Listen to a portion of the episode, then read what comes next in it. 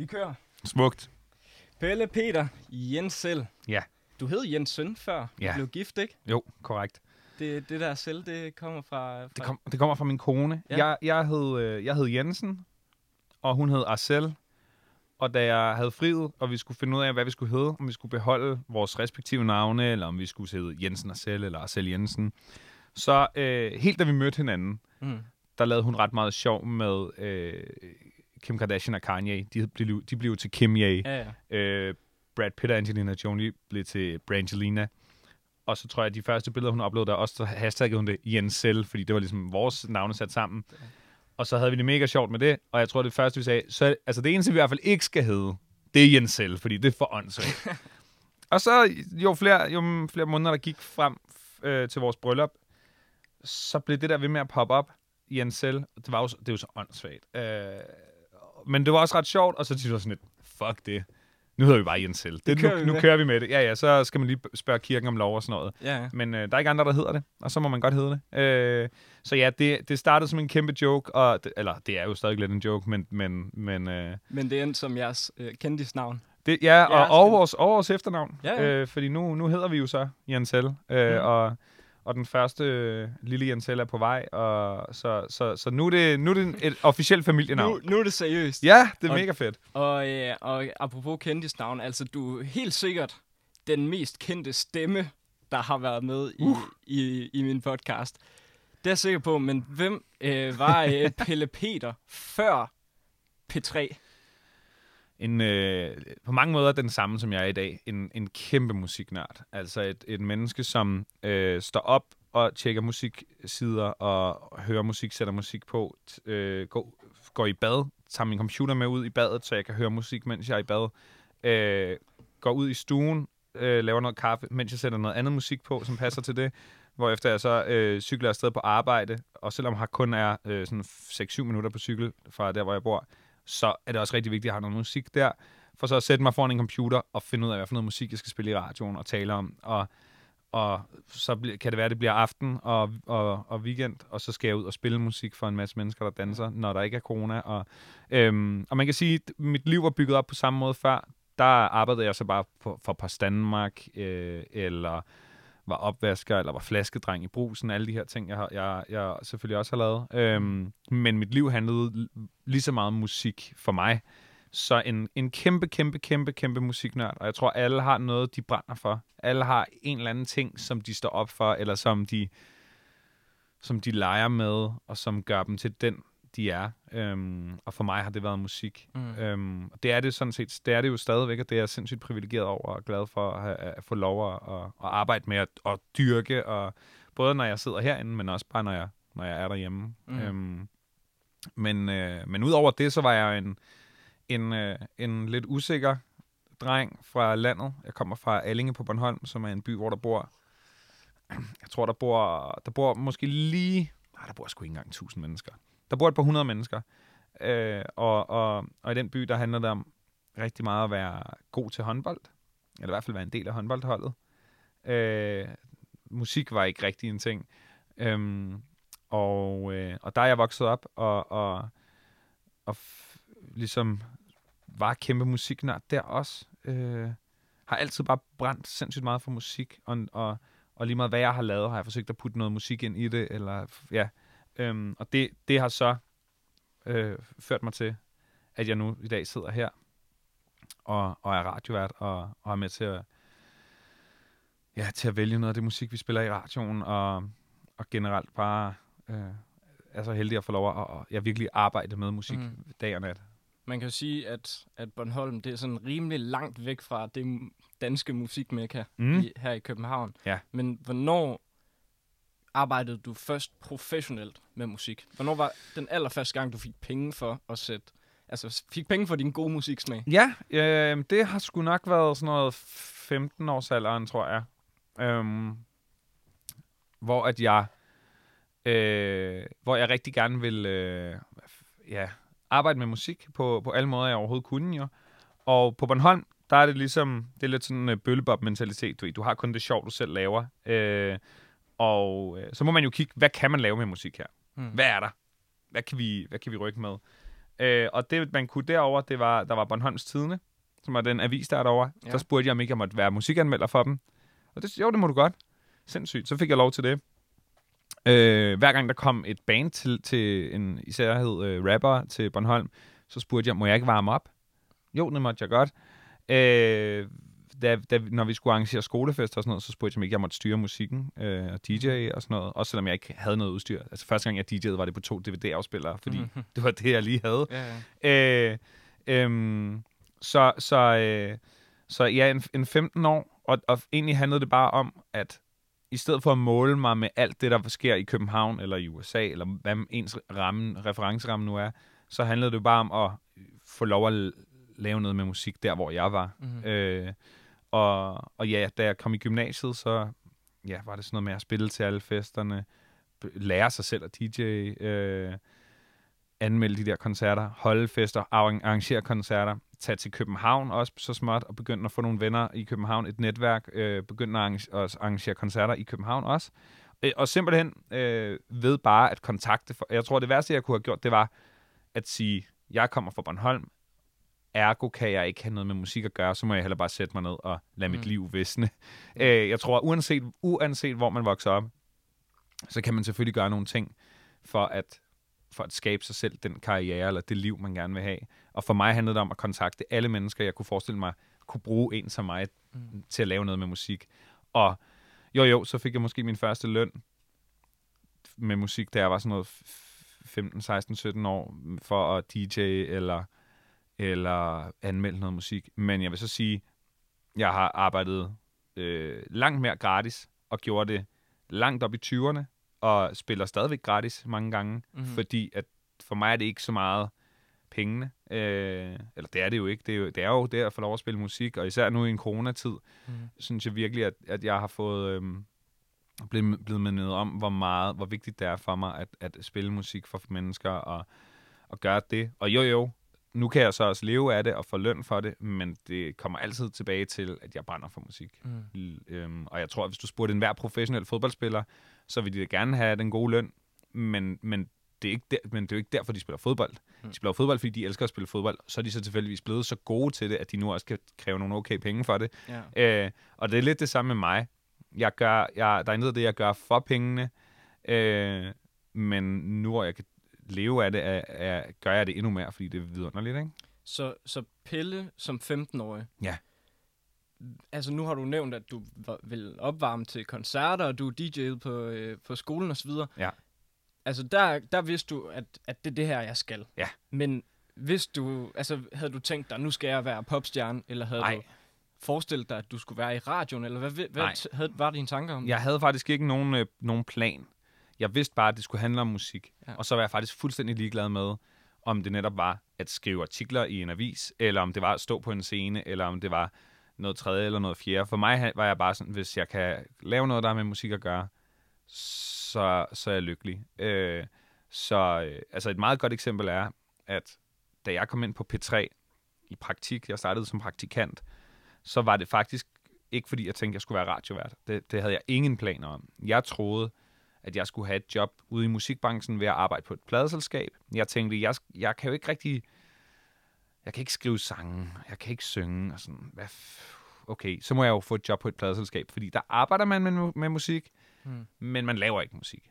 Så det tænkte jeg, det skulle være min vej i livet. Og samtidig så tænkte jeg, hvor er det, de vælger, hvad, hvad der er et hit? Hvor er det, man, man vælger, hvad det er for noget, der, der lykkes i dansk musik og ikke gør? Jeg tænkte, det er inde på P3. Okay, hvis jeg skal have et job i musikbranchen, så bliver jeg først nødt til at lære, hvorfor, hvorfor vælger de det, de gør inde på P3. Jeg bliver nødt til at simpelthen komme ind under huden på, på den radiokanal, Mm-hmm. så jeg forstår, hvad, hvad et hit er. For at skulle arbejde på et pladselskab. Ja, Ja. for jeg tænkte, Ja, ja, lige nu fatter jeg det overhovedet ikke. Hver gang jeg tænder for radioen, så er det noget, så synes jeg, de spiller dårlig musik. Mm. Mm. Og det, så jeg må hellere komme ind på P3, fordi jeg, jeg bliver nødt til at forstå, hvad et hit er, og hvordan man finder et hit, for ellers får jeg aldrig et job ude i musikbranchen eller på et pladselskab. Men du havde da et job. På, har du ikke arbejdet for et pladselskab? Jo, jo, jo. Jeg arbejdede for, for to pladselskaber og lavede management og, Ja. ja. og arrangerede koncerter og alle de der ting. Men det var, det var, det var samtidig sådan noget, hvor jeg så også arbejdede øh, på, netop på Post Danmark med at øh, frankere breve. Okay. Ja, og, det, og ja, det er et rigtigt job, at frankere Ja. breve. det er simpelthen, det, det lavede jeg hver dag. Ind, stå foran en maskine med en masse breve. Du ved, hvis du Ja. får et, et øh, brev fra din bank, Mm. Så har du ikke siddet en og slikket på Nej, et nej, gis, nej, på, nej, eller nej. på et øh, frimærk, men så har der stået en som mig og frankeret det i en maskine. Det var mit job. Øh, så jeg arbejdede på nogle pladselskaber, men sådan nogle små nogen, hvor man ikke fik særlig meget i løn, hvis man overhovedet fik løn. Mm. Igen bare fordi, jeg ville bare gerne arbejde med musik. Mm. Øh, og hvis det så krævede, at jeg skulle stå og frankere breve til kl. 11 hver aften, så må det jo være det. Men ja, så, øh, så, men jeg tænkte, jeg skal have et rigtigt job på et stort pladeselskab, så jeg kan leve af det her. Ja. Så jeg tog ind, jeg fik lov at komme i praktik på P3 øh, fra, øh, fra sådan en musikbrancheuddannelse, der hedder Music Management. Og øh, da jeg så kom herind, så lærte jeg jo både noget om, hvad er et godt radionummer, hvad er et hit, og hvad leder, hvad leder de efter herinde. Øh, og så, men så lærte jeg også en masse om det her med at lave radio, Mm-hmm. og fandt ud af, at det synes jeg jo var mega spændende og mega sjovt, og, og på mange måder måske noget, jeg altid havde- havde let efter eller drømt om, uden at vide det, før jeg stod her. Og da jeg så var ved at være færdig med min praktikperiode, som varede et halvt år, øh, så, øh, så, så spurgte de mig herindefra, om jeg måske kunne tænke mig at komme med et, med et bud på et radioprogram. Mm. Og det gjorde jeg så, og det blev til et lille bitte nicheprogram, øh, der hed Bass på P6 Speed, som var øh, det nye sådan rap-program, kan man godt kalde. Okay. Sådan et slags program, hvor at, hvor at øh, jeg gik i dybden med, med, med dansk rapmusik, og udenlandsk for den sags Mm. skyld. Og var lidt programmet, hvor øh, Kid, Casey, Gilly, alle de her drenge, de, også, de var også helt nye på det tidspunkt Mm. de kunne ligesom, de var måske ikke blevet store nok til at blive spillet i radioen, radioen endnu, sådan til at lave hits, men de var, de var begyndt at lave musik, så mit program var perfekt sted for dem, at ligesom spille deres musik og blive, få, lave det første interview og alle Mm. de der ting. Øh, så, så, øhm, så i det program, der mødte jeg jo for det første en masse af de her mennesker, øh, da vi alle sammen var helt nye. Altså, det, var der, øh, Lucas Graham lavede sit første radiointerview i det program, øh, Ja. sammen med Casey, Gilly, Ki- Kid, alle de her mennesker. Så øh. du havde Lucas inde i sit første radiointerview? Ja, ja. Det var dig, der... Ja, mø, øh, alt muligt. Øh, fordi det, jeg gjorde, det var bare, fandt musik, fandt nye navne, jeg synes var spændende, inviterede dem ind i radioen, Mm. for der var ikke så mange, der lyttede med, men, men, men det gjorde, at jeg jo kunne satse lidt mere. Jeg kunne godt tage nogle folk ind, der, der, som jeg synes var rigtig spændende. Mm. Og, øh, og så, øh, ja, så, så, så voksede det derfra. Og, og, og lige pludselig så blev jeg spurgt, om jeg ville være vært på et andet program, som endte med at hedde Luxus, sammen med min øh, øh, gode kammerat, og, og på det tidspunkt også øh, kollega, Kavam, Nicolas Kawamura. Øhm, og så er det bare vokset derfra. Ja. Og ting, ting, er, ting er ja, blevet til. Hvor meget af det her er rendyrket talent og uddan eller uddannelse? Fordi du har også en anden uddannelse fra Musikkonservatoriet. Ja. ja.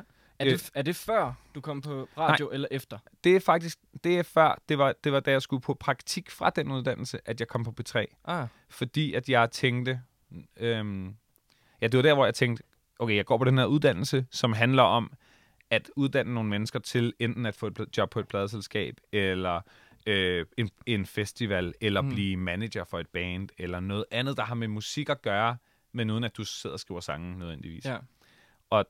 Så det var da jeg gik på den uddannelse, øh, som jeg kan anbefale alle, der, der drømmer om at arbejde med musik, men som måske ikke laver musik. Øh, det var da jeg tog den, at jeg søgte i praktik herinde på P3, mm. og fik lov at komme herind og lære lidt om, om det. Og, og, og så, så kom jeg jo bare aldrig tilbage, kan man sige, for det var jo egentlig meningen, at jeg så tænkte, nu skal jeg så ud i musikbranchen og få et job på et pladeselskab, og så videre. Mm. Og så endte jeg bare med at blive, ja, få tilbudt de her radioprogrammer herinde, som jeg jo synes var mega sjovt, og, og, øh, og det er så 10 år siden i år, så, så, så ja, så det er gået, Lynhurtigt. ja det er det. Nu siger du, at du kunne anbefale alle, der godt kunne tænke sig at arbejde med musik, den uddannelse Mm. der. Men er den nødvendig for at blive radiovært? Hvad skal der til Nej, nej, for at blive radiovært på P3? Jeg vil sige, den er bestemt ikke nødvendig for at blive radiovært. Øh, jeg, tror, jeg tror, jeg er den eneste, der har taget den uddannelse og er blevet radiovært efterfølgende. Mm. Øh, den er god, hvis man gerne vil arbejde med musik. Øh, men, men hvis man gerne vil være radiovært, så vil jeg sige, øh, der, der, der er 100 forskellige måder at, at blive det på. Øh, den mest klassiske, det er at uddanne sig til journalist øh, på øh, ja, journalistskolen, og, og så søge igen søge ind som praktikant, og, og, øhm, og så øh, kan du sandsynligvis ende her, eller et andet sted, hvor du kan komme i praktik. Men, men vigtigere end, end at tage en uddannelse og sådan nogle ting, der må jeg sige, at, at jeg vil sige, at i dag, der kan du tydeligvis lave dit eget radioprogram, eller din egen podcast. Du skal jo have en bærbar, og så skal du have nogle mikrofoner, Mm. og så har, øh, og så har du forhåbentlig en internetopkobling, og hvis du er, og når du har gjort det nok, så det, kender du sikkert også for dig selv, du bliver jo bedre og bedre for hver eneste ting, du laver. Mm. Og, og, og, og jeg vil sige, selvfølgelig kan du sagtens tage en uddannelse, og, og, og, og det, det, er, det er en god vej, og det er en vej, rigtig mange har taget. Men jeg vil også sige, du kan, jeg tror også, du kan skabe det selv. Mm. Og jeg tror, jeg tror også, at vi er på vej et sted hen, hvor at, at uden at overhovedet tale dårligt om mit elskede P3, hvor jeg jo er, at du kan også skabe din egen podcast. Du Mm. kan også, øh, du kan også øhm, skabe dit eget brand. Du behøver ikke være på en stor kanal for at være en god radiovært, eller en stor radiovært for den sags skyld. Så, så mit, mit allerbedste råd i den retning må være, at, at øve sig alt det, man... Altså lidt ligesom øhm, en fodboldspiller igen, hvis man skal bruge det, Mm. det eksempel. Det er jo ikke fodboldskolen, eller det er nødvendigvis det at gå til fodbold, der, der har gjort, en, at en fodboldspiller er speciel. Det er måske lige så meget alt det, man selv har spillet fodbold hjemme i haven, mm. eller med Mhm. vennerne nede i gården, eller hvor man nu gør det. Og det samme med at være radiovært. Hvis du synes, det er spændende, så bare kom i gang. Lav det selv. Øh, slå din, altså, alle har en computer på deres mikrofon nærmest. Og det vigtige er ikke lydkvaliteten, det er, hvad du har på hjerte, og hvad du vil, og om du har nogle sjove idéer. Mm. Og så er det bare at komme i gang. Så alle dem, der gerne vil i gang med sådan noget her. Ja. Hvis du alligevel skal tale lidt for, for din arbejdsplads, Ja. hvorfor er det så, at man skulle vælge at satse på at sige, jeg skal ind til DR, fordi kontra, Mm. øh, jeg starter min egen podcast som det her lille setup. For Ja. eksempel. Øh, jamen, en, en ting er jo selvfølgelig, der er, vi har jo nogle lyttere. Ja. så, så hvis du gerne vil nå ud til mange mennesker, øhm, og dermed præge mange mennesker, eller være noget for mange mennesker, øh, så, er, så er P3 øh, jo et godt sted. Øhm, jeg vil også sige, det er også et sted, hvor der bliver stillet en masse krav til dig. Øh, du kan ikke bare... Altså, du bliver nødt til at ville noget. Du, du, du, du, du, du, du, for mig har det jo aldrig handlet om, at jeg skulle sidde og tale i en mikrofon, og det skulle handle om mig. For mig har det handlet om, at det skulle handle om musik. Mm. Øh, og sådan tror jeg, det er for alle, der arbejder på B3. Det, de har alle sammen noget, de brænder for. De har alle sammen noget, de gerne vil fortælle verden. De har alle sammen et budskab eller noget på hjerte, og, eller en skæv hjerne, eller en sjov idé. Øhm, mere end at det handler om, jeg vil gerne tale i en mikrofon og blive hørt af mange. Mm. Det, jo jo, det er da meget sjovt, men hvis du ikke har noget at sige, så er det ikke fedt at sidde og tale for mange mennesker. Mm. Hvis du bare gerne vil høre dig selv tale, så kan jeg love dig for, at de skruer væk med det samme. Ja. Du bliver nødt til at have noget, du vil give dine lyttere. Og for mig, der går jeg på arbejde hver dag, fordi jeg gerne vil give dem musik. Jeg vil gerne give dem en musikoplevelse. Jeg vil gerne give dem, der lytter med, den samme følelse i maven, som jeg får, når jeg hører noget musik, jeg har det fantastisk over. Ikke? Mm. øhm, at, at, at når jeg sætter mig ind i et studie, så, så handler det aldrig om mig. Det handler aldrig om, så gjorde jeg det, eller jeg har, øh, jeg ved det her, eller hvad fa- jeg ved ikke, så jeg kan ikke engang finde ud af det. Mhm. Mm-hmm. Det handler altid om, det her musik, det er fantastisk. Det er lavet af den her person, eller de her personer. Øh, sangen gør, hvis det endelig handler om mig, så siger jeg, sangen gør måske det her ved mig. Jeg håber, den kan gøre det samme ved dig. Øh, skru op, her er den. Og, og, og sådan, sådan vil jeg sige, det, det er for rigtig meget, mange af os, der arbejder herinde, at vi går, når vi går ind i studiet for at øh, tale til lytterne, så er det fordi, vi vil fortælle dem noget, eller, eller, eller høre noget fra dem. Det handler meget sjældent om, om vores egne egoer. Mm. Øh, øhm, så, så, så, så det vil jeg sige, P3 er et, er et sindssygt godt sted, hvis man, hvis man har noget på hjerte.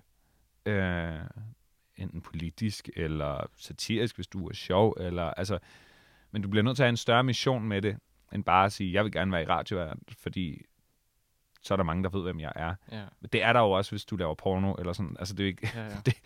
det, er ikke, det er ikke opmærksomheden, der er spændende. Det er, hvad du bruger den til. Du kommer heller ikke ind på P3, hvis det er det, der er. Nej, det tror jeg ikke. Øh, men, det, men for mig handler det ikke så meget om... Det er jo fint nok at have en masse, få en masse opmærksomhed, men, Ja. det, men det vigtigste er jo, hvad bruger du opmærksomheden til? Hvis du får en masse til at kigge på dig, fordi du kan slå en brud, så er det jo fint, at du så fik en masse mennesker til at kigge på dig. Men, men men det er også lidt ligegyldigt for dem, der ly- hørte den prut. Mm. Hvor at hvis du har en hvis du har noget, du vil give til de her mennesker, så er det fedt at have opmærksomheden, for så kan du faktisk bruge den til noget konkret. Hvad end det er at give dem en musikoplevelse, som jeg gør, eller få dem til at grine, eller få dem til at tænke over nogle ting. Mm. Øhm, og det det P3's opgave er, det er at få folk til at ja, enten få en musikoplevelse, eller til at tænke lidt over noget, eller i hvert fald have fået mere med, end bare, nå, det var endnu en dag i radioen, ikke? Ja. Øhm, Altså, det er jo første gang nogensinde, altså de sidste 10 år, at man har kunne gøre sådan her overhovedet, som jeg gør nu, mm. og sætter mig ind i et P3-studie, men optager egentlig til min egen podcast. Mm.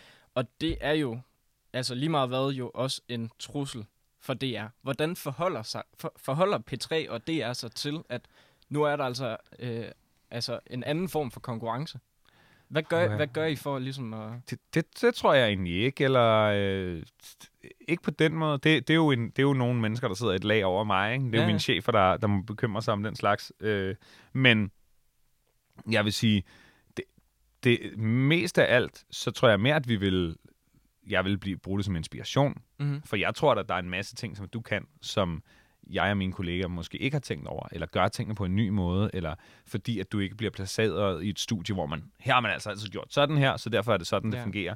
Jeg tror, for mig at se, så er det, at, at, at der er en masse podcasts og en, og en, og en masse nyt talent, øh, og en masse mennesker, der udfordrer os, det er jo den største gave overhovedet, fordi ja. det gør jo, at jeg kan blive sindssygt inspireret af noget, og være sådan, shit, sådan har jeg aldrig tænkt på, at man kunne gøre før.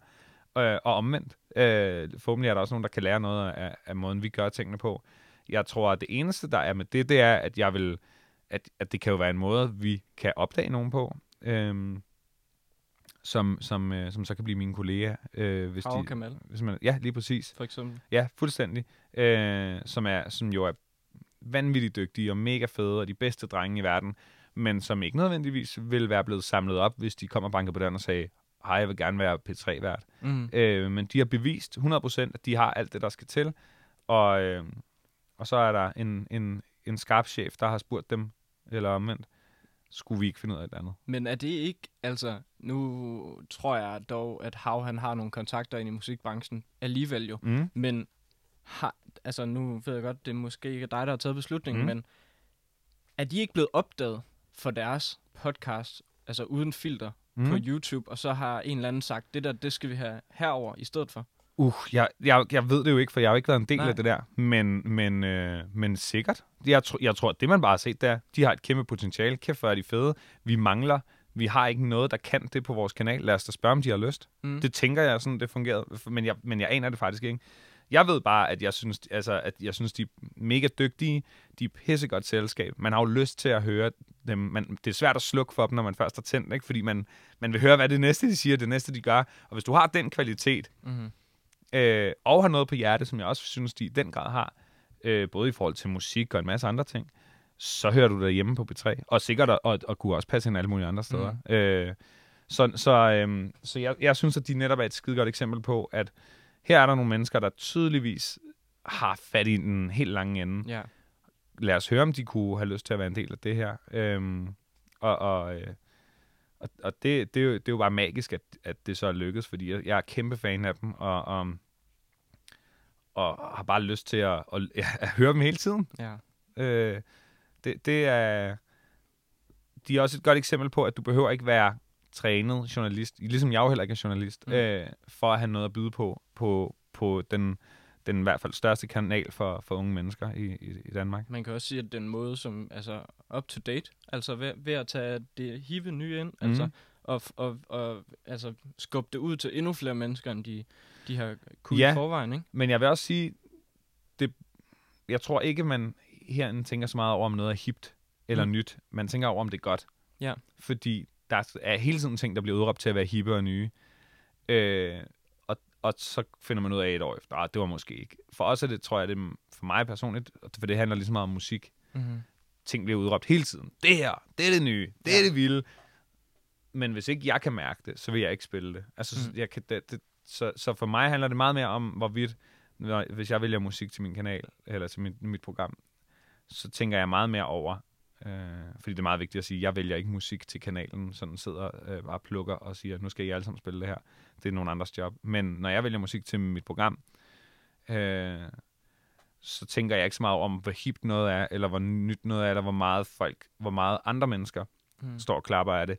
Jeg tænker meget mere, gi- gi- fordi hvis jeg, hvis jeg gjorde det, hvad skulle jeg så selv sige om det? Eller sådan, mm. jeg synes det her, det er godt, fordi det er, eller der er nogen andre, der i hvert fald synes, det er sejt, eller sådan. Det er ja. rigtig vigtigt, at jeg kan stå inden for alt, hvad jeg spiller.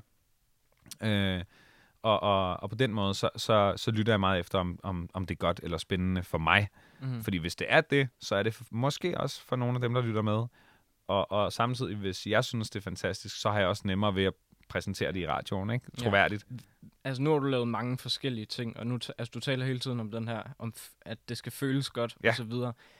Hvilket projekt har føles allerbedst? Altså, med andre ord, hvad, hvad synes du har været den største succes? Shit det er svært at måle på, synes jeg. Øhm, men jeg kan sagtens øh, komme med nogle e- eksempler, for jeg har ikke sådan en.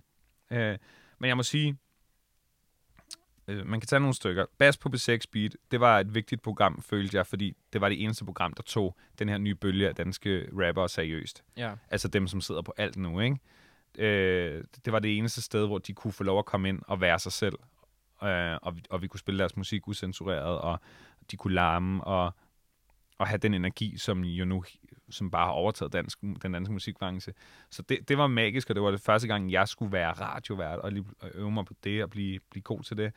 Øhm, Luxus, som, som startede som sådan et festprogram, og sidenhen blev sådan primetime øh, radio, er jeg, er jeg meget, meget, meget stolt af og glad for at, at have været en del af. Øh, jeg lavede det sammen med en af mine aller, allerbedste venner, Nicolas Kawamura, og vores venskab udviklede sig jo med programmet. Øhm, og han lærte mig så sindssygt mange ting, både om at være radiovært og om at være et menneske. Øhm, og, og vi gik fra at, net, at være et radioprogram, der havde fået det dårligste sendetidspunkt, du kunne få lørdag aften til, til midnat, mm. hvor at vi altid dukkede op og havde tømmermænd og var helt smadret, og, og vi vidste ikke rigtigt, om der var nogen, der hørte det. Og sådan. Men, men det voksede og voksede og voksede, og, og lige pludselig endte vi med at blive... Altså, det, en ting er, at der er mange lyttere og sådan noget, men en anden ting er, når du kan mærke, at det betyder noget for dem, der lytter med. Mm. Du kan også sende til en masse mennesker, der bare hører det sådan lidt i baggrunden. Men, men vi begyndte at tage ud og spille koncerter. Vi DJ's begge to. Og når der dukker 40.000 mennesker op til din koncert, så ved du, at så har du gang i noget. Og mm. det, det, det gjorde der til, til vores. Vi spillede Grøn Koncert, vi spillede Smukfest, vi spillede nærmest alle festivaler i landet. Og noget, nogle af de absolut mest magiske øjeblikke, det var lige inden, lige inden vi gik på. Altså sådan noget, vi, vi, vi gemte os altid bag DJ-pulten. Vi havde sådan en kæmpe DJ-pult. Mm.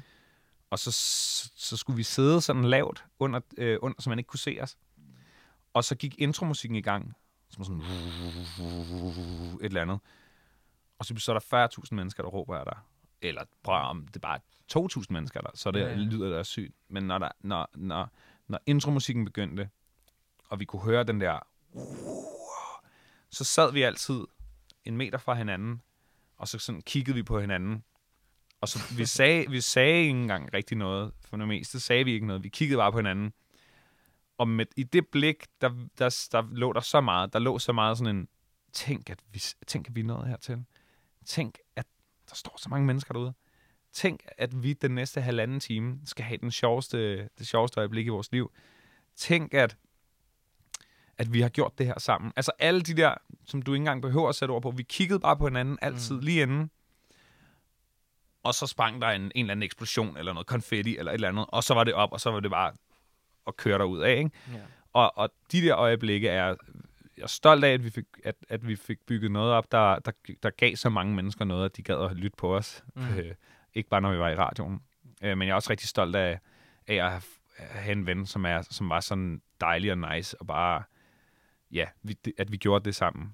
Og, og, og det, det seneste, øh, den seneste sådan store sådan stolthedseksplosion, det må være den podcast, der hedder Den Nye Stil, som, øh, som handler om øh, dansk raps historie. Mm. Helt tilbage fra, fra, fra da rap, dansk rap blev født i 80'erne, til, til den, øh, den nyeste sæson, som, øh, som handler om navne som øh, Emil Stabil og Benal og øh, der er Kid Top Gun, alle dem her, hvor de fortæller deres historie, og, og på den måde har jeg fået, jeg har fået sindssygt meget respons fra en masse mennesker, som ikke kan lide rap, som sagde, mm-hmm. nu forstår jeg det. Nu yeah. forstår jeg, hvad det er, det går ud på.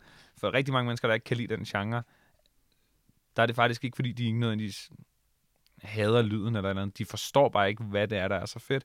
Og det har jeg prøvet at fortælle dem med den øh, podcast. Og ja, den har jeg også lavet sammen med et rigtig godt hold. Og øh, en ting er, at jeg har vundet en, eller vi øh, har vundet en bunke priser for den. Men en anden ting er, det, det, det, det vigtigste er klart, folk, der har skrevet sådan, jeg forstod ikke den her genre før, eller jeg synes, den her rapper var fucking irriterende. Nu forstår jeg jo, hvad, hvad han vil, eller hvorfor han er, som han er, og, øh, og det, det synes jeg er magisk, øh, fordi mm. det, det er svært. Og en aller, aller, aller sidste ting er tættere, end vi tror, som jeg lavede sammen med min kone og en, og en masse andre dygtige mennesker.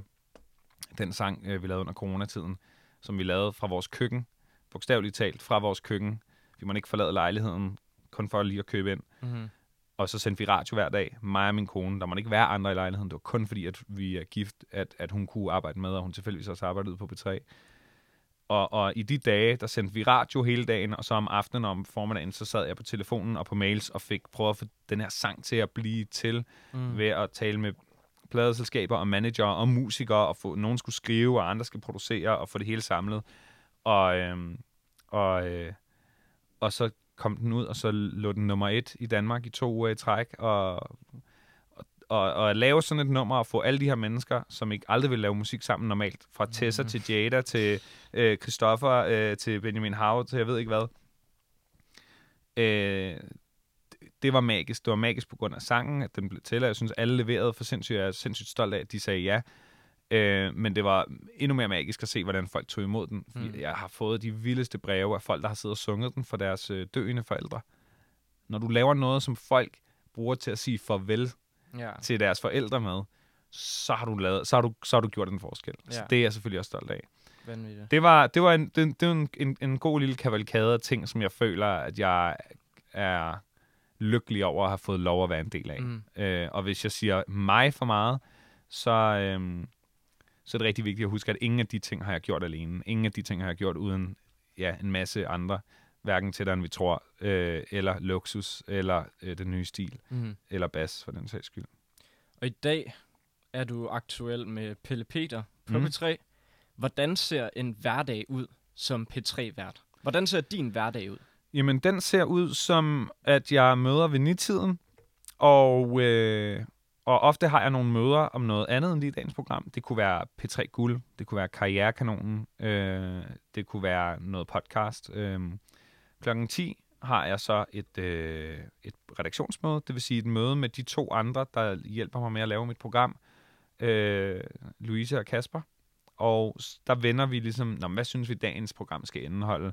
Øh, får vi en gæst på besøg? Øh, hvad for noget musik skal vi spille? Øh, er, der, er der noget, jeg synes er ekstra spændende? Er der noget, som de synes er fedt?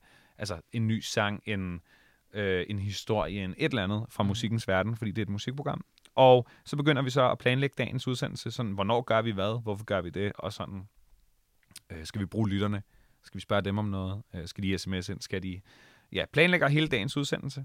Øh, klokken 12 går vi så i studiet, øh, mig som vært, og de to, som sidder derude og hjælper mig med, at det hele øh, går, som det skal. Øh, og så står jeg og sender radio i to timer, og, og de to timer går altid stærkt. Øh, spiller musik, hører det rigtig højt derinde selv også. Øh, prøver at være, være til stede i det, og, og er det altid, fordi jeg er så, der er, det er så fedt at spille musik jo. så, øh, og efter det, så plejer vi at, at lige holde endnu et møde, om, om vi kunne have gjort nogle ting på en anden måde, eller fungerede det, var det, var det det rigtige at gøre, og hvad skal vi i morgen? Er der noget, vi kan forberede til i morgen? Så derefter, øh, så er det nærmest som om min arbejdsdag nummer to begynder, fordi det er så der, at jeg har tid til at netop lave, øh, for eksempel lave podcasts. For, øh, lige nu for eksempel er jeg i gang med en, en stor serie om i fem afsnit om et dansk band, som jeg har været i gang med siden december. Mm. Øh, og, og de, de her podcasts, de tager psykopat lang tid at lave, fordi alt, vi skal skrive kæmpe man, manuskripter, man skal klippe. For, for eksempel til den serie, der har vi fem bandmedlemmer, der har øh, talt mellem to og fire timer hver. Alt det skal klippes ned. Der skal findes musik, ah, alle de der ting. Eller også så skal jeg på optagelse til, øh, ja, nu skal vi til at lave på tre gulde. Jeg har lavet nogle andre ting hen over sommeren og sådan. Øhm, og så, så plejer jeg at have fri mellem ja, nogle gange har jeg fri klokken 15, og i, i går aftes for eksempel havde jeg fri klokken 23. Der sad jeg og lyttede, sad jeg og, og lyttede øh, podcast, øh, et udkast til en podcast igennem, og, og, og sad og skrev ned. Uh, kunne det ikke være fedt at have, hvis det her stykke musik kom på der, for at underbygge stemningen af, at nu går alt af helvedes til, eller nu er det fantastisk, eller... Mm. Øhm, ja, så nogle gange så, og, og hvis det så er en weekendaften, så vil jeg så sandsynligvis også om aftenen skulle tage ud og, og vende plader et sted, øh, hvis ikke der lige var en corona, ikke? Mm. Øhm, så det, det, det er min hverdag. Det er en masse møder, en masse radio, øh, og, mås- og hvis jeg er rigtig heldig, så skal jeg også ud og spille. Og så ind imellem alt det, så er der bare en masse musik. Ja, ja, ja, du, hører vel, du hører vel sindssygt meget musik derhjemme også. For, fordi jeg tænkte også på, hvor, altså, hvordan er, holder du dig hele tiden up to date med, hvad det er, der er nyt? Ja, jamen øh, jeg vil sige, det, det er faktisk, det er lidt sjovt, fordi jeg får tilsendt altså idiotisk meget musik. Mm. Sådan rigtig, rigtig meget. Jeg får i hvert fald tilsendt mellem, jeg tror, jeg får tilsendt mellem 50 og 70 sange om ugen. Øhm, og det når jeg slet ikke at høre. Øh, og det er både, det, ja, det kan være hvad som helst. Det kan være øh, den nye sang fra David Guetta, eller, men det kan også være den nye sang fra et eller andet komplet ukendt band. Der, der, kommer, der lander så meget i min indbakke. Øhm, Er det kunstnerne selv, der sender det? nogle gange er det kunstnerne selv. Ja. Nogle gange er det, er det et pladeselskab, der siger, hey, det her, den her sang kommer på fredag. Øh, du kan lige få lov at høre den inden. Øh, men øh, men så, har, så er der, og, og det er svært for mig, fordi jeg har, så, jeg, jeg, har, jeg har så travlt i forvejen, at hvis jeg skal ligesom lige pludselig begynde at høre musik som et arbejde, altså sådan, nu skal jeg sætte mig ned, nu skal jeg høre det her, Mm-hmm. så, så, så kan det godt blive lidt, øh, lidt farligt, fordi lige pludselig kan, så kan glæden ved at høre musik forsvinde. Ja. Øh, så rigtig meget af det øh, nye musik, jeg finder, det er noget, jeg snubler over på nettet, når jeg selv, når jeg har fri, kan man sige. Ja. Øh, noget, noget der, der sker på, øh, på sociale medier, eller noget, noget, nogen sender til mig, en ven sender til mig, eller nogen siger, prøv lige at tjekke det her, eller, øh, og, så, og så, så lytter jeg. Men der er også mange ting, øh, som er helt nye, som jeg ikke får hørt, som jeg først opdager lidt sent. Mm. Øh, og, og det, er meget, det er meget forskelligt. Øhm, og der man- kan man så sige, jeg, jeg, jeg er jo langt fra den eneste på P3, der går op i musik. Så rigtig ofte, så kunne det være Andrew, min medvært, eller Fie, en anden medvært, øh, eller øh, Mathias, som er min redaktør og musikchef på P3, eller musikredaktør på P3. Så, kom, så siger de måske, hey, tjek lige det her. Ja. Øh, og, eller også, så, så er det noget, jeg snubler over. Så det, der er alle mulige forskellige måder, men det, men, øhm, ja, det, det, det, det, det, skulle, det kan også bare være New Music Fridays. Altså, det er, det, det, skulle, øh, det, det, det er meget forskelligt. Men det er sådan, du holder dig, dig op på beatet og, og med det alt det aktuelle. Ja, Altså, lad os lige hoppe, for vi har egentlig talt lidt om det, men mm. hoppe tilbage til noget andet sådan ret aktuelt. ja, Nemlig coronans påvirkning af hele den her musikbranche. Ja. Fordi det er jo, altså... Man hører, også jeg har jo hørt en masse, og hørt en masse kunstnere tale om det og så videre, men du er jo helt inden ved artisterne og kender sindssygt mange. Ja. Hvad siger de er det hårdeste ved det her, Jeg- hele den her situation? jeg tror, det er, at, at man ser på musik som værende noget luksusagtigt, som lige er der, når det går godt, men når, når nu vi rammer corona, så må det lige pakke sammen og dø. Mm-hmm. Og, og, og man skal huske, der er nogle mennesker, der planlægger, det er jo hele deres liv, det er jo, det er jo, og det er jo lige så meget et værv, som, som at gå på arbejde et hvert andet sted. Vi har bare at gøre med nogle mennesker, der, der, der har skabt sig en karriere på noget, de virkelig elsker. Og det er som om i Danmark, at der skal, for, der skal være lidt en skam forbundet med at gøre det, du elsker. Mm-hmm. Hvis det er noget, du elsker, ej, så kan det ikke være seriøst. Altså, hvis du, hvis, du, hvis du lever af noget, du brænder for, hvis du lever af din passion, så er det vel egentlig bare en hobby, der er blevet lidt for, for stor, ikke? Mm-hmm. Og det synes jeg er et, er et uselt øh, syn på, på mennesker, der i den grad har kæmpet et helt liv for at være nået til, hvor de er i dag. Øhm, der er mange eksempler lige nu fra dansk musik på mennesker, der har ja, kæmpet og, og, og lavet musik og arbejdet og øh, knoklet som pædagogmedhjælper eller på et caféjob eller et eller andet, for at denne her sommer, der har de endelig bygget en karriere, hvor de har et par sange i radioen, så de kunne tage ud og spille de her festivaler, som kan give dem de penge, der kan gøre, at de kan gå i studiet og lave noget mere musik, og, og, øhm, og så kommer det her, og så bliver alle festivaler aflyst, og så, så er den hjælp, der ligesom, som alle andre dele af samfundet har fået, den er ikke rigtig nået til musikken, fordi ah, men det er jo bare en hobby, ikke? Eller det, er sådan, Mhm. det er lidt sådan, folk ser på det med sådan, nej, nej, det er mit liv, og nu taler jeg ikke om mig selv, men nu taler jeg om de her musikere. Og, og altså, jeg er da glad for, at corona ikke ramte i 70'erne, så havde vi ikke haft Kim Larsen eller Gasolin. Eller du ved, det er sådan, det er jo musik. Det er jo Ja. også musik. Det er jo, det er jo vores folkesjæl. Det er jo alt det, vi er. Det er jo et hvert minde forbinder vi med en lyd eller en sang, eller en, åh, den der sommer, nå, det var den sommer, hvor den her sang var stor, eller for mig så er, så er alle livets sådan store stunder, de er bygget op af minder, og de minder, de, de forbinder sig altid til noget musik, og den musik skal vi værne om og passe på, og det er, og, og jeg synes, at den måde, musikerne er blevet behandlet på, er usel, og, og, og et land, som er så, øhm, så rigt, som vi er, der synes jeg, det er, det er en skændsel, at man ikke har været i stand til at tage bedre hånd om dem. Det er jo ikke sådan noget med, at alle, der ejer en guitar, så skal have en million. Det er jo, det er jo vidderligt bare noget at gøre med, at dem, der skulle have været ude den her sommer, Mm. og har spillet en masse koncerter, det er ikke alle, du ved, det er ikke alle, der nogensinde har lavet en sang, der skal have nogen penge. Men dem, der skulle have været ude og har bygget de sidste tre år op om, om at skulle ud og spille den her sommer, for det er sådan, det fungerer. Man lægger en plan, og så om tre år, så er den der. Så mm. spiller vi. Dem, der skulle have spillet koncerter den her sommer, de skal selvfølgelig kompenseres. De skal selvfølgelig have, have, have del i hjælpepakkerne. De skal selvfølgelig passes på, fordi det er en... Det er... De, de, der er ikke rigtig noget andet valg, og jeg synes, at man har delt milliarder ud til højre og venstre til, til resten af erhvervslivet, som man skal, eller som jeg synes er 100% berettiget. Så jeg forstår ikke, hvor hjælpen bliver af her. Mm.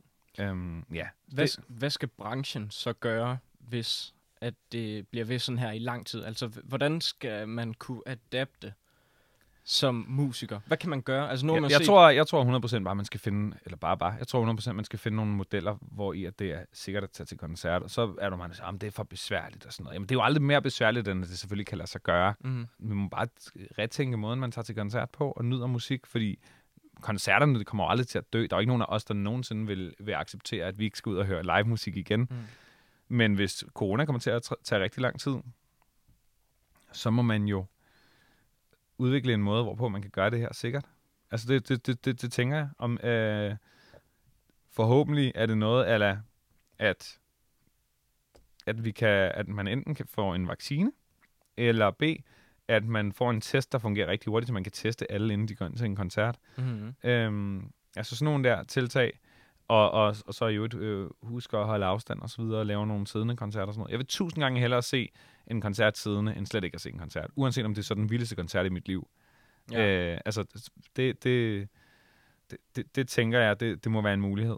Man kan sige, der har jo været lidt... I Aarhus har der været P-scenen, Mm. mm. hvor Mads Langer har været oppe at spille.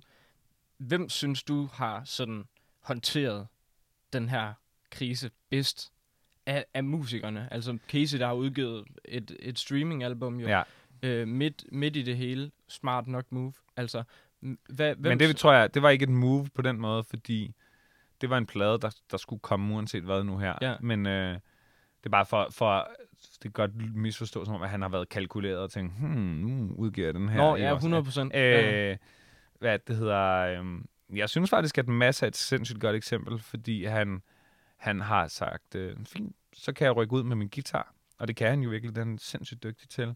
Øh, og, har, og har meget hurtigt været, været, øh, været rigtig dygtig til at gribe alle de muligheder, der var, øh, for at spille koncerter, og for at, at også fordi, at jeg synes, Mads er et sindssygt godt eksempel på en, der, der aldrig nogensinde bliver for fin til at sætte sig på en stol med en guitar og spille en sang. Sådan helt spillemandsagtigt.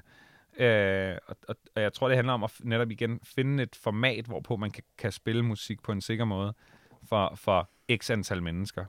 Øh, så må jeg så også sige, The Minds of 99, de skulle have spillet parken. ja. Jeg ved, de havde en færdig plan. Jeg ved, der var styr på det hele. Mm. Jeg ved også, at en masse politikere tog fem ugers sommerferie midt i en krisesituation. Og det kan være, at det er derfor, at deres koncert i parken ikke blev til noget. Ikke fordi de ikke havde styr på deres plan, Mm. men fordi nogle politikere holdt ferie. Og det, det er jo også bare sådan en, fuck mand, hvor er det trist, ikke? Ja. Så hvad, hvordan tror du, at det her det kommer til at, altså, det kommer 100% til at sætte sit aftryk langt, Mm. langt ud i fremtiden for musikbranchen. Ja. Ja. Hvordan kommer man til at kunne se de her aftryk? Hvad vil du, altså, hvor, Jeg vil sige rent positivt, så tror jeg, der er en masse mennesker, der har lært at spille musik. Jeg tror, der er en masse mennesker, der sidder derhjemme, især under corona-lockdown, da det var sådan helt hardcore, og åbnede deres computer og tænkte, det der GarageBand, hvad er det egentlig? Eller, hov, det der Fruity Loops, det kan jeg da downloade gratis. Lad mig lige prøve det af. Jeg tror, i stedet for at kigge på så meget, hvor forfærdeligt det har været, så, så, så tror jeg, at vi, at vi om et år eller to eller ti vil tale om en, en corona-generation af unge musikere, som lærte sig selv at spille og skrev sange og, og, og, og fandt en, en kreativ gnist i den her helt specielle tid. mm-hmm. Øh, så for mig at se, så, øhm, så, så, så kommer aftrykket til selvfølgelig at være negativt, som det er for alle. Øh, men jeg tror helt sikkert også, at det kommer til at være et positivt og kreativt øh, sådan efterspil eller tegn, som er, at der kommer til at være en masse nye unge navne, som lærte sig selv at lave musik, og som gik i gang med at lave musik og prøve de her ting af. Nær, måske er nærmest ren kedsomhed, Mm-hmm. men som så vil vise sig at være dem, der, der, øh, der overtager dansk musik lige så stille og roligt. Øh, og det glæder jeg mig helt sindssygt meget til. Sivas er et godt eksempel. Ikke at han er et helt nyt navn eller noget, men Sivas har lært sig selv at producere, da der var Mm. mm. corona, og har produceret sin seneste single selv. Det har han ikke gjort før på samme måde. Øh, så Han det, kommer også snart med album, ikke? Ja. Ja. Det bliver nice. ja, der kommer noget musik fra ham. Er det sindssygt. Men, men ikke for at, øh, altså nu, nu er det jo corona, og så, Mhm. Men vi skal også lige over i en anden øh, lidt negativ øh, ting. I hvert fald, hvis man tager et kig på din Instagram, Ja. så, så har du lagt et post op, hvor du er lidt sur. Ja. Eller meget sur Ja. på YouTube. Ja. Og det er jo hele den her saga med YouTube og Koda om, at øh, hvor- hvordan YouTube udbetaler penge, og hvor meget de udbetaler, Ja. og hvor lidt i princippet. Ja, og de vil udbetale mindre. Hvorfor er det, øh, at du bliver så sur over det? Altså for forklar alle dem, der ikke lige ved, hvad det er, vi taler om lige nu. Ja, øh, jamen det er jo, at, øh, at YouTube er for mig at se en fuldkommen genial idé. Det er en magisk idé. YouTube er for mig alt, hvad der er fedt ved internettet. YouTube er et sted, hvor du kan klikke ind, og så kan du lære dig selv et nyt sprog. Du kan opdage en musik, du ikke vidste fandtes. Du kan, du kan nærmest tage en uddannelse via YouTube. Øh, og, og, og, og det, noget af det allersmukkeste ved det er, at det er fra, fra mig til dig. Det er fra, det ene, fra et menneske på den ene side af jorden til et menneske på den anden side af jorden. Det, det, det, det er i den bedste af alle verdener frit, åbent og, og, og, en, og en kæmpe øh, vidensud, hvad kan man sige, udvekslingsplatform på mange måder, og musikplatform, og så videre, og så videre. Jeg har da opdaget så sindssygt meget musik, og haft så sindssygt store musikoplevelser ved at sidde derhjemme foran min skærm og klikke på YouTube. Øh, og, man, og der synes jeg, at, at igen, det er jo netop for mig og dig, der lægger videoer op på YouTube. YouTube stiller en pl- øh, platform til rådighed, og tak til dem for det. Øh, men det vil også sige, du har aldrig klikket ind på YouTube på grund af YouTube selv, eller sådan, det har altid været, jeg skal ind og høre den her sang, jeg skal ind og se den her artist, jeg skal ind og genopleve den her koncert, mm. jeg skal ind og høre det her interview. Øh, det vil altså sige, at, at alt det, der trækker kunder ind i butikken YouTube, er kreative mennesker. Det er de her musikere, som, som især i en dansk kontekst, aldrig rigtig kan leve af det til deres dages ende, medmindre de hele tiden udgiver ny musik, hele tiden sidder og turnerer. Mm. Øh, det er ikke ligesom i USA, hvor at du faktisk, hvis du skriver den helt rigtige sang, så kan du leve af den resten af dit liv. Mm. Herhjemme, der bliver du nødt til at hele tiden være aktiv. Øhm, det er de mennesker, som lægger ting op på YouTube. Det er den, der trækker dig og mig ind i butikken øh, til at kigge på det. YouTube har nogle udgifter. De skal helt klart dækkes. De må for min skyld også godt have en profit. Øhm, men der, hvor at, at det bliver mærkeligt for mig, eller uforståeligt, det er, når øh, en gigantisk virksomhed som YouTube, som laver et mil, altså milliard, et mange milliard overskud hvert år,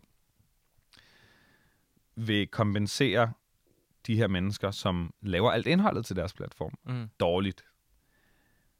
Og, og en ting er, at de så vil gøre det dårligt. Nu vil de så forringe øh, de her forhold, ikke? Mm. Øhm, og der har jeg det som om, at hvis... Øhm, altså, også, det, det synes jeg er kikset. Jeg synes, det er super dårlig stil, for det første. Men det er jo, hvad det er. Det Mm. må de jo selv styre.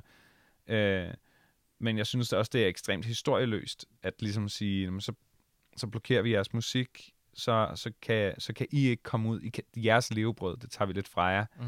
Øh, fordi vi gerne vil tjene endnu flere penge. Det er ikke, fordi vi mangler. Vi vil bare gerne tjene nogle flere. Ja.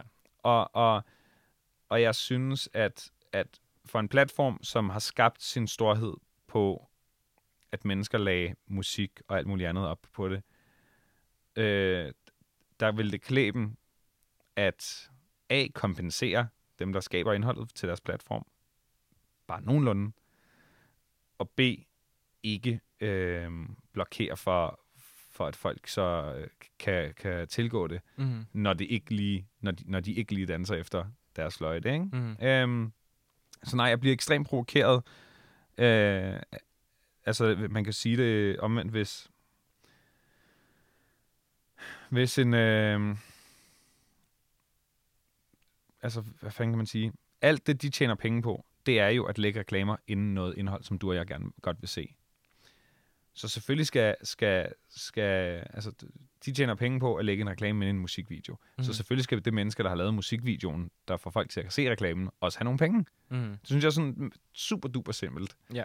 Øh, og der, hvor jeg blev rigtig provokeret, det var, at, at, at uh, YouTube så sagde, Nå, men hvis ikke I vil uh, gå ned i løn, kan man nærmest sige, mens vi tjener endnu mere, så, så, så trækker vi tæppet. Mhm. Mm. Fordi hvis der er nogen, der har skabt YouTubes uh, position, så er det jo kreative mennesker, der har lagt ting op. Men jeg har også, altså nu har jeg jo hørt meget med, med, med Kit, der var et, faktisk et DR-indslag på YouTube omkring mm. hele den her situation, hvor de siger, jamen, øh, YouTube er et sted, hvor at, at man får god eksponering. Man kan blive set og hørt. Er det, skal det ikke være kunstnerne også selv, der bestemmer, om, om de så vil være med på den her ordning, eller om de ikke vil være med på den her ordning? Fordi at, som jeg ser det lige nu, så bliver de, alle kunstnerne jo taget ind under den, altså får Mhm. taget det, den beslutning fra sig. De kan jo ikke ligesom selv tilvælge det. Øhm, jo, til en vis grad, men, så, så, men, men det er jo en større kamp, end bare lige den enkelte artist. Mm. Det er jo lige så meget, hvad, hvad gør artister om 10 år? Ved vi, om der er et live-marked der? Ja. Nu vil jeg lige tale corona. Ja, ja. Hvad skal man så leve af? Hvordan går det hos YouTube? Når de tjener rigtig, rigtig, rigtig mange milliarder, hvad tjener de milliarder på? At lægge reklamer inden folks materiale, hvis, så skal de mennesker, der laver det materiale, jo også kompenseres. Mm. Jeg synes, jeg synes det, det, det er ekstremt simpelt. Lidt ligesom, at hvis du vil se en fodboldkamp, så kommer du sandsynligvis til at blive præsenteret for nogle reklamer, og de øh, pengene for de reklamer, de går også til fodboldklubberne, som en del af en tv-pakke. Ja. Det, er sådan, det, det, det sådan, synes jeg er helt basalt øh, og øh, banalt. Øh, at selvfølgelig skal du, hvis du øh, hvis dit øh, indhold er tilgængeligt på en platform, der tjener milliarder på det, også have en del af kagen. Så hvis du sad i Kodas stol, hvad, hvad ville du gøre ved det her? Altså, hvis YouTube... Det de, ved jeg ikke. Nej, fordi det er jo... Altså, hvad kan man gøre? YouTube, de... Jeg tror, lad mig sige det sådan her. Ja. Musik dør ikke. YouTube dør. Om 10 år er der stadig musik. Jeg ved ikke, om der stadig er YouTube. Om mm. 100 år er der stadig musik. Jeg ved ikke, om der stadig er YouTube. Musikken skal nok overleve. Det er jeg da slet ikke bekymret for musikken. Jeg er meget mere bekymret for en masse øh, mennesker i, i jakkesæt, der behandler deres øh, kernegruppe som lort. Altså, det, jeg har det sådan lidt, tro mig, dansk musik skal nok overleve, at YouTube behandler dem, som de nu gør. Mm. Selvfølgelig. Øh, og den eksponering, den skal jeg så nok tage mig af. Eller jeg skal, jeg, vi inde på DR øh, gør jo alt, hvad vi kan for at skubbe ny dansk musik frem. Ikke? Ja. Øhm, så, så det, jeg bliver provokeret af, er jo ikke, åh oh, nej, nu er der ikke noget dansk musik længere, fordi YouTube stopper. Lol. Altså, YouTube kom, er, kommer på ingen måde til at ødelægge noget for dansk musik, mm. andet end at de bare har vist, hvor, hvor usle de er. Altså, hvor gennemført usle og patetiske de driver deres forretning. Øhm, og der kunne jeg bare ønske mig, at man havde lidt mere klasse. Og når øh, vi så taler om fremtiden for musik, Ja. så øh, har du også et øh, ekstremt populært øh, programindslag, Karrierekanonen, Mm. hvor øh, at du ligesom finder frem til, hvem der skal være de næste store. Og altså, det er ikke nogen øh, ubetydelige navne, der er kommet ud af den. Altså, hvem der er... Jeg må Nights sige, of 99 og... ja, jeg, jeg må også sige, der, jeg, der er jo ikke øh, A, øh, eller jeg vil sige, Karrierekanonen er jo ikke kun mit projekt. Karrierekanonen er DR's projekt, og det er mig og en, og en god bunke andre mennesker, der sidder og laver det. Øh, og, og, og, og jeg vil sige, øh, jeg kom til i Karrierekanonen for to, tre år siden. To år siden, tror jeg. Øhm, Det vil sige efter The Minds of 99, så dem mm. kan jeg ikke tage æren for. Men det kan Karrierekanonen. Og Karrierekanonen er et sted, hvor vi øhm, forsøger at hjælpe nye danske musikere. Vi, øh, alle, der laver musik, kan lægge deres musik op på Karrierekanonen. Så lytter vi på det.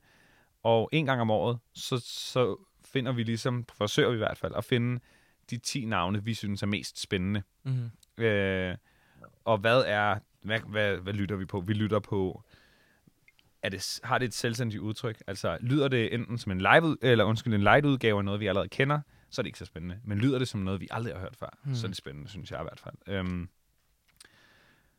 øh, hvad, hvad, hvor, altså, er det originalt? Er det nogen, der har noget på hjerte? Hvad, ved de noget med det her, der er mere end bare at, at øh, ja, skabe noget, der findes i forvejen? Mm. Det er meget det, vi lytter efter. Originalitet. Og så i stedet for, øh, i stedet for bare så give dem nogle penge og en pladekontrakt, øh, så forsøger vi at hjælpe dem. Der er rigtig mange talentshows, hvor, at, hvor at du bliver, hvor du måske ovenikøbet bliver kendt, og måske også får en pladekontrakt. Men, øh, men det er sjældent, at det er det, du har brug for. Mm. Jeg siger, at jeg er 17 år og er med, det kunne være et talentshow på, på fjernsyn, øh, hvor at jeg skal synge en masse, en masse sange, som nogle andre mennesker har skrevet. Når jeg så er færdig med det talentshow, eller når det tv-show stopper med at sende, så er det jo ikke sikkert, at jeg som sådan en ung sanger hverken kan skrive en sang, eller sådan rigtig kan optræde, eller ved helt, hvem jeg er musikalsk. Så det er ikke sikkert, at det er der, jeg har brug for en pladekontrakt. Faktisk har jeg måske meget mere brug for at finde ud af, hvordan skriver jeg en sang? Mm-hmm. Hvordan bliver jeg god live, når jeg står foran ikke bare et kamera, men foran et live-publikum? Ja. Øhm, så, så, så i Karrierekanonen, der går vi meget op i at, at hjælpe folk med at blive bedre. Øh, det vil sige, øhm, ja, blive dygtigere sangskriver, blive dygtigere live, men også hjælpe dem med at, at få nogle ordentlige forhold, når de Mhm. forhandler en pladekontrakt øh, en dag, når de, hvis de bliver så gode. Øh, igen øh, kan, jeg, kan jeg sammenligne lidt med fodbold. Lad os sige, at vi lavede et talentshow for en, øh, for en masse dygtige fodboldspillere, og vinderen så bare fik en kontrakt med FC København. Det er ikke sikkert, den fodboldspiller overhovedet er god nok, Nej. så det er meget fedt at have en kontrakt, men du kan ikke bruge den sådan noget, hvis ikke du spiller. Og det er lidt det samme med de her talentshows. Der er mange, hvor du får en pladekontrakt, sådan, tillykke, uh, her er nogle penge og en pladekontrakt. Men hvis vedkommende ikke engang sådan er helt klar til at spille en, en hel koncert, eller, har nogen, eller ikke engang har en sang, de selv har skrevet, så kan du ikke bruge en pladekontrakt til noget. Det ligger det er først om mange år, du skal til det. Og, og, og i Karrierekanonen, der, der, der vil vi meget hellere lære den fodboldspiller at spille fodbold, før de så selv må få en kontrakt. Ja. Lidt, altså, hvis man forstår sammenligningen. Vi vil meget hellere hjælpe det her talent med at blive endnu bedre til at skrive sange, blive endnu bedre til at optræde live, således at der en dag måske kommer et pladselskab af sig selv og siger, vi vil gerne give dig en pladekontrakt, du er Mhm. fandme dygtig. Øhm, så ja, det er, øh, det er et kæmpe projekt for mig, som lægger mig lægger mit hjerte meget nært, fordi at jeg, jeg vil jo bare gerne se de her unge, modige mennesker lykkes. Og, øh, og, og, man, og der, der, der handler det sgu nogle gange om at have, få et øh, skulderklap, eller få lidt... Øh, få en, øh, få en hjælpende hånd, få et godt råd. Meget mere end det handler om at få, altså her er 10.000 kroner, eller hvad, Mm. hvad man nu kunne, kunne forestille sig sådan en præmie ellers øh, løbe op i. Øh, og ja, det har så, den måde at gøre det på, har fostret en masse øh, store navne. The Minds of 99 som et, et af dem. Øh, James Brown, K-Fax, øh, Marie K. Øh, og, og en masse andre. Øh, Mm.